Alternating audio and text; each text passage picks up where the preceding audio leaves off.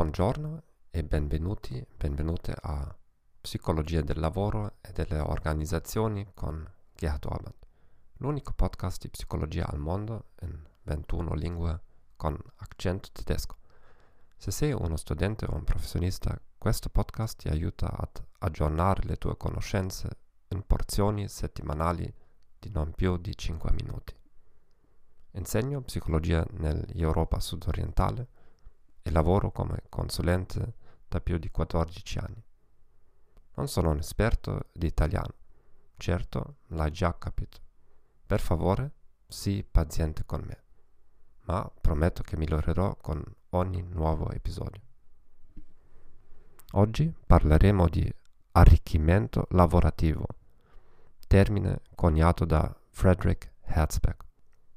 L'obiettivo dell'arricchimento del lavoro è rendere il lavoro di un dipendente più significativo e stimolante, in modo che il dipendente diventi più soddisfatto. Questa è una preoccupazione rilevante, soprattutto quando un'azienda non ha abbastanza soldi per aumentare sempre gli stipendi o per promuovere tutti i dipendenti a posizioni più elevate.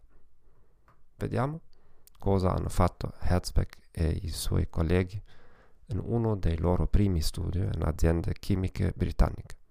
I partecipanti erano tecnici di laboratorio.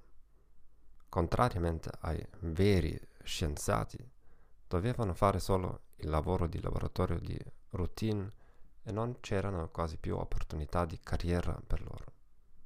Ecco cosa hanno fatto Herzberg e colleghi nel gruppo sperimentale.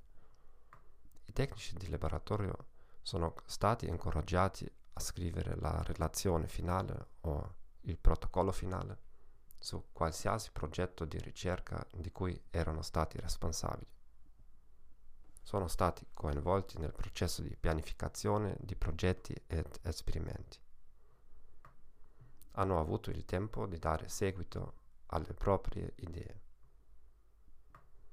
Erano autorizzati a ordinare materiali e attrezzature.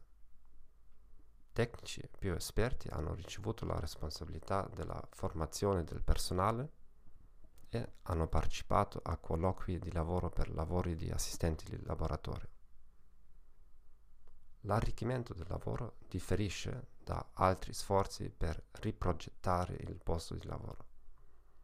Nell'ampliamento del lavoro, in inglese job enlargement dai ai dipendenti più compiti e responsabilità della stessa complessità e dello stesso livello di abilità che hanno attualmente. Nella rotazione del lavoro i dipendenti cambiano periodicamente le loro funzioni e compiti all'interno dell'azienda. Pensiamo al tuo lavoro.